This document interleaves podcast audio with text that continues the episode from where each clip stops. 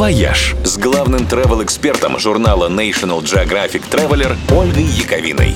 Всем привет! Если бы мы с вами могли в следующую среду переместиться во Францию, то тут же оказались бы в окружении множества девушек в самых странных и невообразимых головных уборах.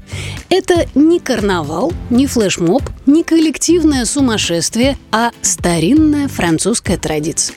Дело в том, что 25 ноября – это День Святой Екатерины, покровительницы влюбленных и девиц на выданье – Помните, в старом советском фильме про трех мушкетеров юная француженка молила «Святая Катерина, пошли мне дворянина». Так вот, считается, что святая Катерина может помочь оперативно решить вопрос с поиском второй половинки.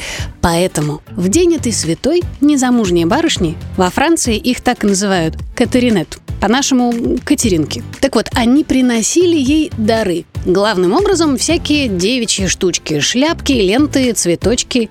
И вот когда они несли все это в церковь, по дороге надевали шляпки, украшали себя цветами и всячески улыбались симпатичным юношам. А вдруг святая Катерина поможет и прямо сейчас случится любовь с первого взгляда.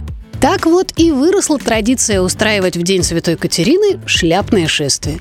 Теперь это уже настоящее дефиле в стиле безумного шляпника – на головах красавиц в этот день чего только не увидишь. Специальное жюри выбирает самый крутой головной убор, и его торжественно водружают на статую Святой Катерины.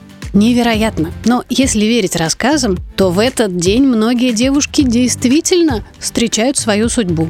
Возможно, все дело в шляпке. «Вояж» – радио 7 на семи холмах –